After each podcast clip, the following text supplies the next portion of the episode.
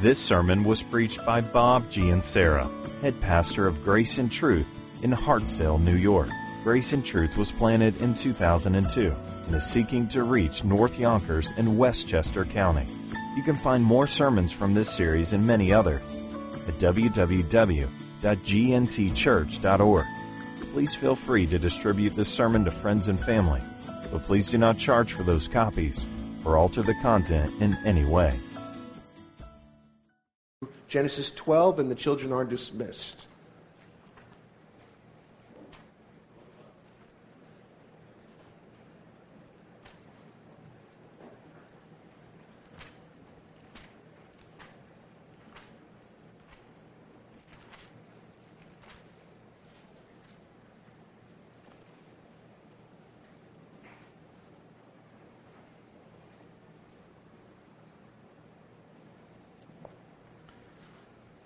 Genesis chapter 12. We'll be picking up in verse 10 today.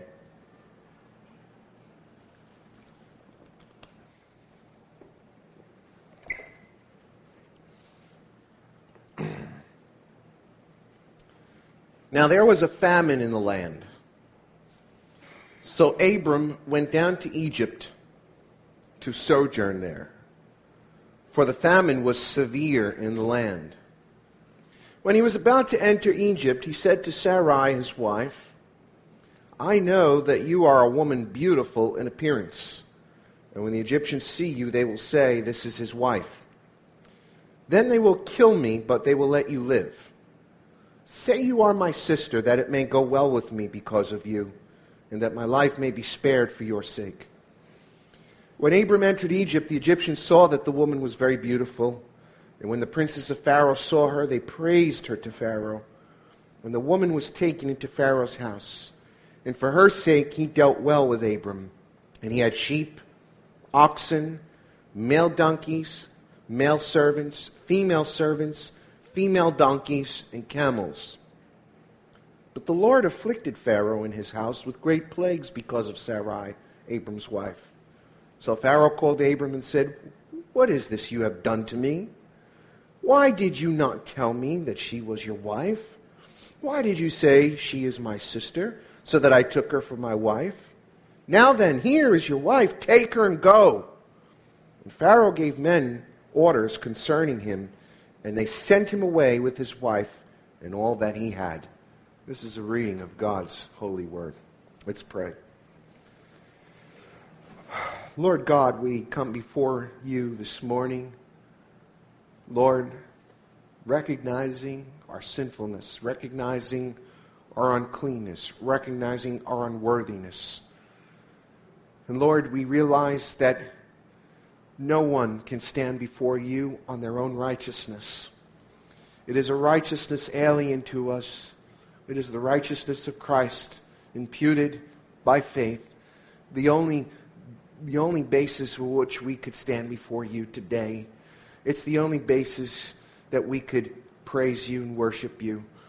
And now, Lord God, as we study your word, I pray, Father, two things. I pray, Father, for a portion of your Holy Spirit to be poured out on me, that I may, Lord, uh, unpack this text, that I may preach your word with clarity, with, uh, with understanding, with wisdom, um, that your name may be glorified here. And I pray for everyone here today, Lord. I pray uh, for those in the audience, those who are here worshiping you, Father, uh, your sheep. I pray you'd open their ears and their hearts to receive from you today, to receive your word, that they may be uh, um, lifted up to you, Lord, that they may see you glorified. Lord, that you would bring comfort and grace and conviction, and, and that we would have a closer walk with you. Lord, that we would leave here better today than when we came in. This I ask in Jesus' name. Amen. Several years ago, in my early walk with God, when I first came to faith, like most Christians, I was on fire for Jesus. I mean, when I first got saved, everything was about Jesus. I talked about Jesus to everybody. I was preaching in my house to everybody. I, I mean, they just got sick of me telling them to repent. I mean, my life was was, you know, holiness was just the path. I mean, there was nothing I wanted to do apart from what was pleasing to God. And like most Christians, we, we start our early days and uh, with Christ, and, and there's a great zeal and a great love and a great ambition. And so is the case even with Abram, as we've been learning in our text. Um, but as I was growing in my walk with the Lord, growing in my studies, growing in my prayer and fellowship, uh, I, I found myself uh, facing a trial in the year 2000. Uh, the year 2000 uh, was probably at the height of, of my early journey with, with the Lord, and uh, I hurt my back. I, I injured my back very badly. I used to uh, work for a, a steam fitting supply company lifting really heavy items, and I injured my back pretty badly. Um, and I was out of work on uh, out of work on disability for one year. And uh, let me tell you, that one year being on disability drove me absolutely crazy. Uh, that was that was one big trial, not to be able to work, not uh, uh to be in this uh, um, tr- uh, this this court case for disability, and having people spy on me, watching. Man, was it really burdensome? And there was nothing more I wanted to do than go back to work. I couldn't wait to get back to work. So I couldn't go back to work in construction. And of course, the thing I relied back on was my background in the restaurant industry. So in 2001, after sending out many resumes, I was finally offered a job at a four star restaurant in Eastchester as a, as a dining room manager. And I was thrilled. I mean, this was a really fancy restaurant. Um, it was it was a chic restaurant. It was on the map. It was the place people wanted to go. Um, it was a place that if you were a manager, um, you had a sort of prestige there. Uh, people, you know, it was it was a, definitely an image enhancing position. You wanted to work there, and um, it was certainly a, a classy place to work. And without much prayer or consideration, I jumped on it. I just accepted the job. It was, as far as I was concerned, okay, this is a no-brainer. But little did I know what was ahead of me. Soon I found out my hours were long and hard. I'd go in at 2 in the afternoon. If I was lucky, I got out at midnight. Most of the time, I'd put in a 12 hour day and get out at 2 in the morning. I found out also quickly that although I was promised I wouldn't work on Sunday so I could go to church, I found myself working every Sunday as the new person on the block. And within months, I had missed church, I had missed Bible study, and because of my late hours, I had no opportunity to fellowship with any of my friends because while they were working and I was sleeping, and while they were home, I was working. Within three months, the stress and the pressure of this new lifestyle took a toll on me. I began to make friends with my coworkers in my loneliness because I had no other people to talk to or be friends with. Of course, getting out of work at 2 in the morning, you're not ready to go to sleep and you don't want to be alone. And so before you knew it, I started uh, joining my friends from work for a few innocent drinks here and there at the bar down the street. Before you knew it, after quitting smoking for two years, I had picked up cigarettes again, just one here or there. Before you knew it, I found myself cursing, which I hadn't done in quite a long time. And the trend just seemed to be getting worse and worse and worse. One night in particular, I went out with a group of coworkers to a nightclub. And what do you know? I run into an old acquaintance of mine from before my conversion. After recognizing me, the person comes up to me and goes, Bob? Bob Janzera? I said, Yeah. He goes, I thought you were Mr. Born Again. Going out and preaching sin and repentance to everybody, telling everybody to get their lives right with God. Look at you, sitting here in the club, just like all of us, drinking, smoking, and having a good time. I got to tell you, it was so humiliating at that point to be reproved by somebody from my past, to be caught off guard, and to be found in such a horrible state. I literally ran out of the club weeping, crying in agony because of the guilt and uh, the, uh, the way I felt that I had offended God. And on my way home driving that night, I must have wept and cried out and prayed to God uh, for, I mean, for, for hours, just, just recognizing how quickly I had just drifted away from God and how quickly I had been sucked into to a, I took, went into a bad rut spiritually. but it was a good night. God used that incident to bring me to repentance. And I realized that no matter how nice and prestigious my job was, no matter how much money I made, it was not God's will for me to do that job. And the reason was I had entered into this job. I went this course of life without seeking Him, without praying, or considering what was God's will. I just simply went by what my conventional wisdom would tell me to do, thinking, well, what else am I to do? Have there ever been times where you, as a Christian, as a believer, took a nosedive spiritually? I'm sure you have. All of you here, at one point or another in your spiritual walks, have taken nosedives. All of you fallen short at one time or another. A crisis or an unexpected circumstance comes into your life, and how we react and deal with it at the time can make a monumental change in our lives and alter the course of our life. Well, such is the case for Abram as we're going to learn today. We already learned about Abram's call, God's great promises to him to make a nation of him, to bless him, to uh, bless those who bless him, to curse those who dishonor him. We see Abraham's great faith. Uh, he makes an 800 mile trek from Haran to Canaan. Um, he lives this pilgrim life in a strange land. He's building altars all throughout Canaan, proclaiming the name of God uh, with boldness. Uh, we get a glimpse of this great man of faith and the great start that he had. And then we read our text today and how quickly, how quickly, soon after Abram's conversion, how quickly, soon after his great monumental acts of faith, how quickly Abraham falls into a spiritual rut. How quickly he makes a big mistake how quickly he backslides, how quickly he loses faith and loses focus on the king and the kingdom of God. Well, this is this is actually here for a reason. Now, most ancient stories and mytho- mythological stories from the ancient world never, ever, ever give us a, a story of a failure of their hero. I mean, you're not going to read the account of Gilgamesh and find an account there of one of his failures. They just don't do that in the ancient world. But, but the Bible actually gives us a failure account of every one of our heroes, starting right here with the father of our faith, Abraham. You know why that is? It's to demonstrate to us that every person in the Bible who believes in God is imperfect. That there are no perfect heroes. The only perfect person who ever lived and ever will live is Jesus Christ. And it's a reminder that we don't find acceptance with God, we don't find justification with God based on uh, our goodness, but based on His grace, based on His justification, based on His love for us. Clearly, Abram makes a poor judgment and it costs him severely.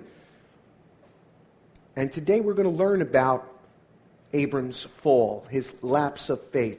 It is put to the test he fails the first test. And in fact, he will repeat the mistake later in his life. In Genesis 20, we'll see the exact same thing happen again. And then we'll see it happen again in his son Isaac's life. Clearly, the apple doesn't fall far from the tree. And I think the repetition is there for a reason, is because there are areas in our lives where we repeatedly fall and repeatedly sin. And this clearly was one for Abram. All right, well, let's dive into this text and see what's going on here, what's happening, and get an idea of uh, what Abram's test, his trial, and his fall, and what comes here in this early part of Abram's walk. It says in verse 10 there was a famine in the land. So Abram went down to Egypt to sojourn there, for the famine was severe in the land. Now, one thing is clear. It is easy to believe in God. It is easy to be obedient. It is easy to walk the walk of Christianity when everything around you is going smooth, right? Most of us, when we come to faith, are in cloud nine. But soon after, soon after we come to faith, we will find that our cloud nine experience will be interrupted, unfortunately, by unexpected trials and circumstances. And this was the case with Abraham. In fact, it wasn't just any old trial, it wasn't any old circumstance. It was a famine. It was a severe crisis that came into Abram's life. Now, I want you to get the picture. In the ancient world, famines are common and they're very severe. Remember, this is, this is ancient civilization. No electricity, no power, no manufactured foods. Um, you live off the land. And so when it doesn't rain for nine months, uh, your crops dry up and die. When it doesn't rain for nine months, uh, your cattle and your sheep can't drink. And when they can't drink water, guess what happens? They die. And so when, when it doesn't rain, when there's a drought in the ancient world, it is a severe crisis. It is like the Great Depression of the 30s times 10.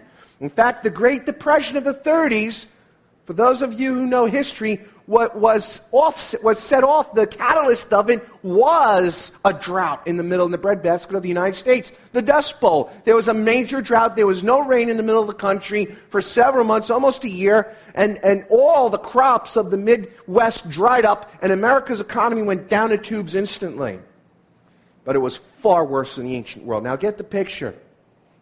It was a severe crisis. Here's Abram, leaves his home, leaves his country, leaves his family, leaves everything that, that, that he knows and is secure with to obey God, to go to this foreign land. He's an old man, he's 75. He, he brings his wife, his family, all his sheep, his oxen, his male servants, his female servants.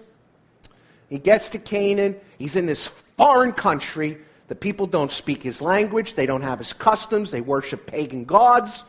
And he's already been tested by all of these trials and challenges now, after all this, he gets in Canaan, and guess what? There's a famine. Could you imagine what he must have been thinking at that point? God, what, what did you bring me here for? I might as well go back to, to Haran. I might as well go back to Ur. I can't believe I made this whole journey. I come here, God promises to bless me here, and there's a famine. People are dying. People are starving. It's at this moment of crisis where Abraham is faced with a real test of faith. How would he respond to the crisis? Well, he responds like any reasonable person would have done in that day. He resorts to conventional wisdom, and he says, You know what? I'm going to Egypt. Egypt's not too far. I'm in the Negev, which is the southern desert of Israel, uh, Canaan rather at that time. It's short pass through Arabia into, into Egypt. And there we have the kingdom of kingdoms. Um, the Nile River is, is lush. They have irrigation. They have crops. They have resources. I'm getting my family. I'm going to head down to Egypt where the grass is greener. That sounds like a pretty reasonable thing to do, right? But that's just the problem. That was just the problem here. A crisis came into his life and he resorted to conventional wisdom. He did what anyone else would do, but it wasn't what God told him to do. God never told him to go to Egypt.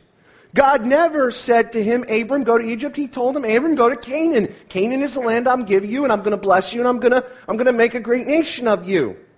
Had he reminded himself of the great promises of God, he would have simply stayed in Canaan, trusting that God would provide for his needs. What, after all, was God going to allow him to starve? Would God make such a promise and then let the, let the whole patriarchal family die in a, in, in a famine? Would he let all the animals die? Would he let his wife and kid, uh, wife and, and servants die? Of course not. But you see, Abram was in a moment of crisis, and what he did was he got into survival mode. And when you are, when your back's against the wall, when there's a crisis in your life, it is our instincts, it is our natural human instincts to go into survival mode. And that is to do whatever comes instinctively to survive. But he wasn't trusting in God. That was the problem. R. Kent Hughes puts it very simple. He said Abram's going to Egypt was not so much intentional sin as it was reflexive turn, a reflexive turn to his own devices. Listen to this. He did not deny God. He simply forgot God. It's not that Abram lost his faith. It's not that he didn't believe. He simply forgot God. He forgot the promises. He forgot the Word of God. And he kicked instinctively into survival mode using conventional wisdom, thinking that what he was going to do was best. He was acting according to his own wisdom. Now, it's clear that Abram was working outside of God's will, and he must have known it too. You see, prior to this, when he was in Canaan, he moves through the land, and there's a pattern we see in the previous verses, we remember last week, where he gets to a city, he settles down, and what does he do? He builds an altar and he worships God. And we see this pattern through uh, the previous text, right? Um, through Shechem to Bethel and Ai, and there's this pattern where Abram settles and worships God and builds an altar to the glory of God. But we don't see this pattern continued in Egypt. We don't see him going to Egypt and building an altar and calling on, way, calling on the name of the Lord because he knew he was outside of God's will. There was no altar to build. There was no worship there because he knew clearly what he was doing was outside of God's will. You know when you're doing something wrong. You know when you're outside of God's will. The last thing you want to do is go to Bible study or church or do anything right because you know you're going to feel the guilt of what you've done. Furthermore, his going to Egypt is symbolic of his falling away from God. You see, in the Bible, Egypt is always symbolic and figurative of the world. Uh, we see that in the children of Israel, who are its descendants. They go down to Egypt, um, and when they uh, leave Egypt and they're in the wilderness and the threat of starvation and death upon them, what do they do? They murmur to Moses, Oh, if we were back in Egypt, we would have had watermelon and garlic and leeks, and we'd be satisfied. And they were forgetting immediately their slavery. When Israel finally becomes a nation, there were many times down the future, pike uh, when Israel was a great nation and kings ruled there, uh, um, that they would be threatened by foreign invasions, right? Particularly in the end of Judah and Israel, when Babylon and Assyria were, were caving in to, to invade and, and conquer them. And, and what do they do? Instead of going to God and instead of seeking God, what do they do? They got on the phone and they call Egypt. Well, there's no phone, but you get the, the figurative what I'm trying to say you know, they summon Egypt and say, hey, Egypt, you, you're a great military power. You're our neighbor to the south. You got chariots. You got horses. Uh, can we make an alliance, an agreement with you so you could protect us from the Babylonians and the Syrians? And this was a common thing that Israel and Judah did that really angered the Lord. Because what they were doing was the very people that God delivered for them from, they were going back to looking for help instead of looking to God. Listen to what the prophet Isaiah said. Isaiah 31:1. Listen to how Isaiah deals with this. He says, "Woe to those who go down to Egypt for help and rely on horses, who trust in chariots because they are many, and in horsemen because they are very strong, but do not look to the Holy One of Israel or consult the Lord." Woe to that one. You know what woe means? It means there's a curse upon you.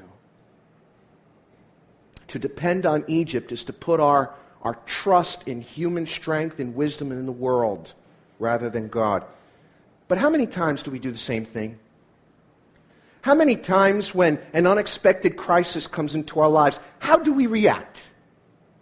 Do we instinctively go into survival mode and resort to con- conventional wisdom and start, start analyzing the best course of action? Do we go to unsaved people and ask them for advice? Do we go to unsaved uh, uh, people for counsel on major decisions in our lives without going to God's Word, without getting on your knees and seeking the Lord? How many times do we, do we in the moment of crisis, when our back is against the wall, when, when we feel threatened, we act impulsively, making bad choices? And soon those bad choices lead to worse circumstances and a worse crisis than we were in before. And then we soon regret that we acted impulsively and instinctively. What seemed like the wise decision at the time actually turned out to be a very foolish decision.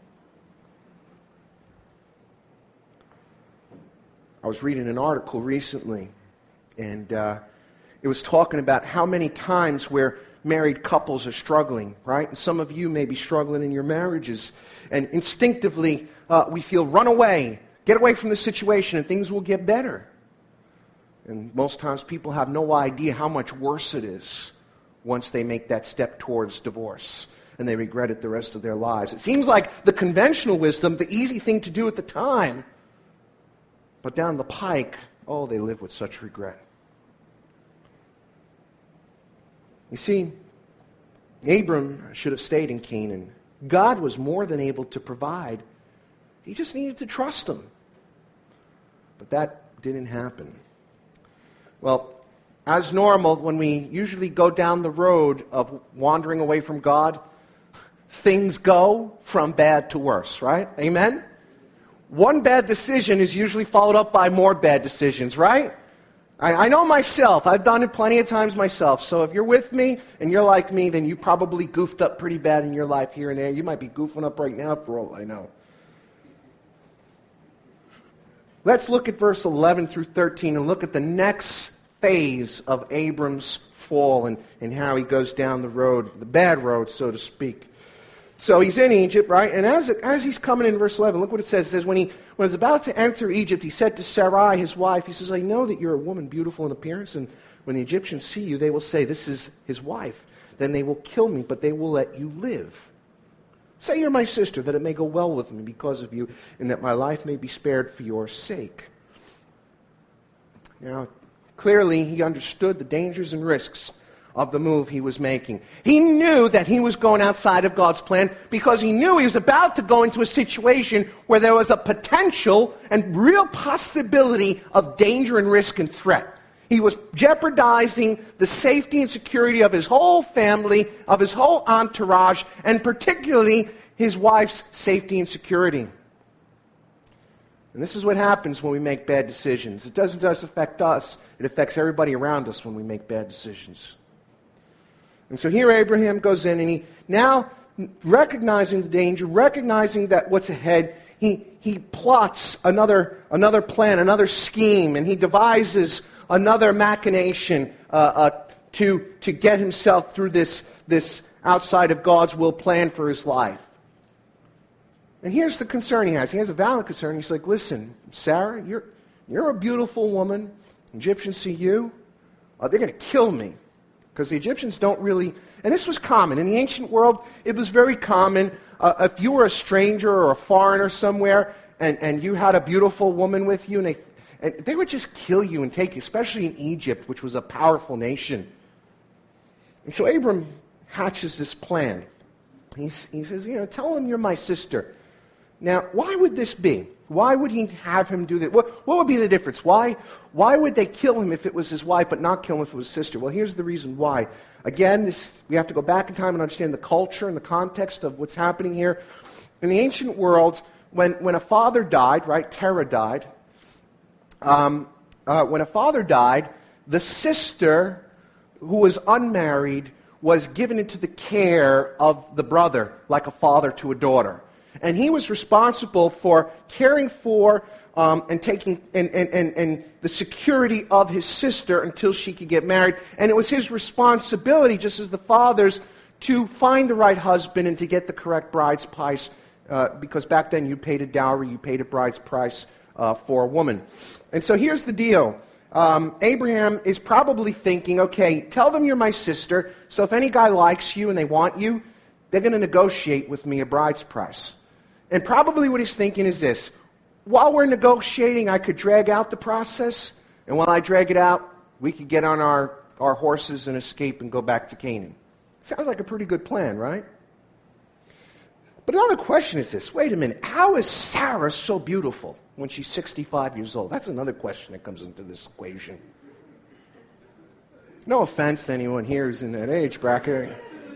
But I mean, so so beautiful that she, she that she's going to get kidnapped? I mean, my goodness, uh, unless you're Suzanne Somers and, and, and, and, she's probably the exception to the rule, uh, you're, not in, you're not looking at your best in your 60s, male or female. So what's going on here? Is, is there an error in the Bible? Is there some kind of mistake? Well, here's what I think. I think it's a reasonable explanation. If you recall, the life expectancy of human beings prior to the flood was upwards of 900 years old, remember? After the flood, the, the, the, the life expectancy started to de- decline. Now, it still was pretty high in Abram's time, right? Terah lived to be 208 years old. That was his father. Abraham lived to be 175. Sarah lived to be 127. She gave birth when she was in her 90s. Their grandson Jacob lived to be 130. And when he met Pharaoh, he said, My days have been few and evil compared to my ancestors. In other words, he didn't think 130 was a long life. Well, here's what I think. I think that the aging court Abram and his entourage right to the border of Canaan and say, Get out. And God brings them home. You see, uh, there's a foreshadow here, too, of Israel coming out of Egypt with Moses with great plunder from the Egyptians. But you see, God is so gracious, He knows not only to intervene to get us out of our circumstances that we get ourselves into, not only is He gracious in humbling us and teaching us, but He's also gracious in bringing us back to Himself, back to where He wants us to be, back home with Him, abiding with the Father, abiding with the Son, abiding with the Holy Spirit. Well, let me conclude by saying this.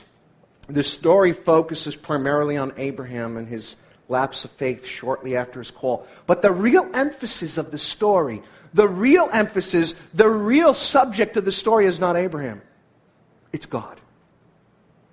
That's the real emphasis here. The emphasis is God. The emphasis is the remarkable glory and grace of God. It is a story and a testament of God's ability to make a promise to Abraham and keep it regardless of Abram's actions. It demonstrates his unfailing, forever, and always love towards those he sets it upon. First, it's a remarkable testimony of God's sovereignty. See, here's, you know what's amazing thing here? Is that God's sovereignty is all through this. God promised to bless Abram and make a nation of him. He promised to enrich him and make him a wealthy man. The remarkable thing is he uses Abram's folly, he uses his foolish choices, his fall away from God. Remember what happened when Sarai was taken captive? Pharaoh blessed him with all those donkeys and, and camels and male servants and female servants. He leaves Egypt back to Canaan, a wealthy man.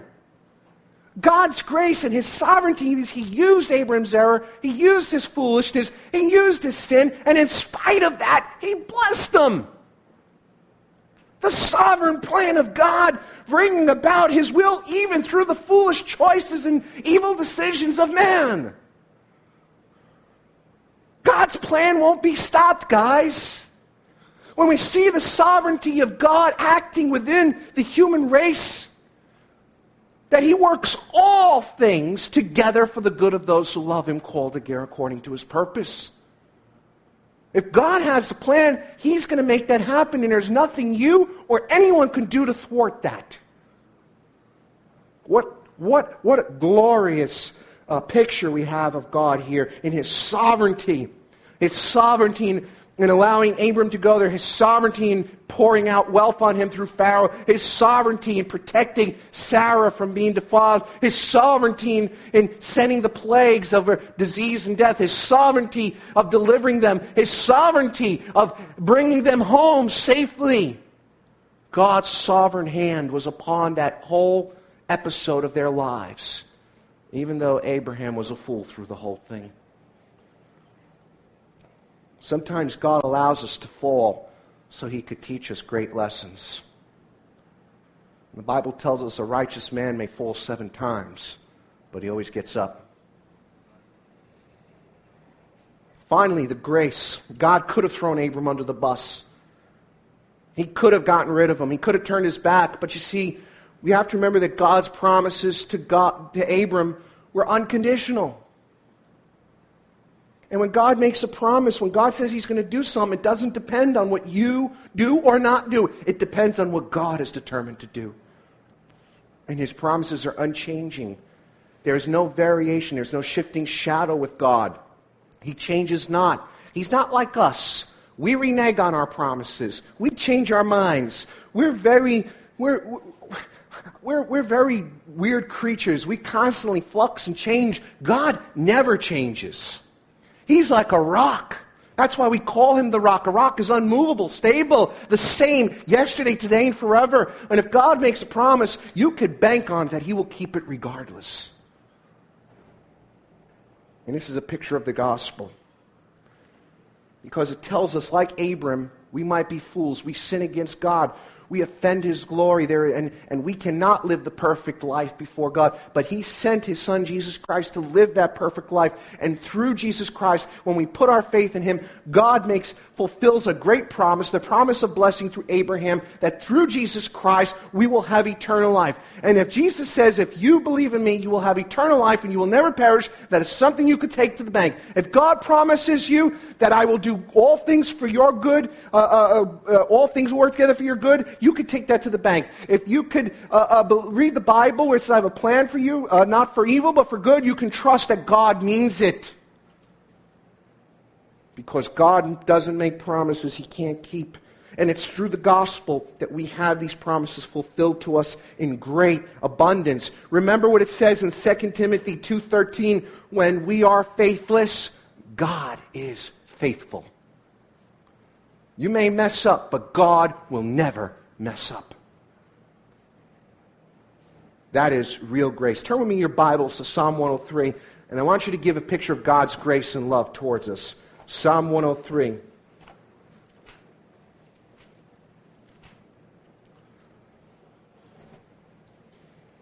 Look at verses 8 through 14.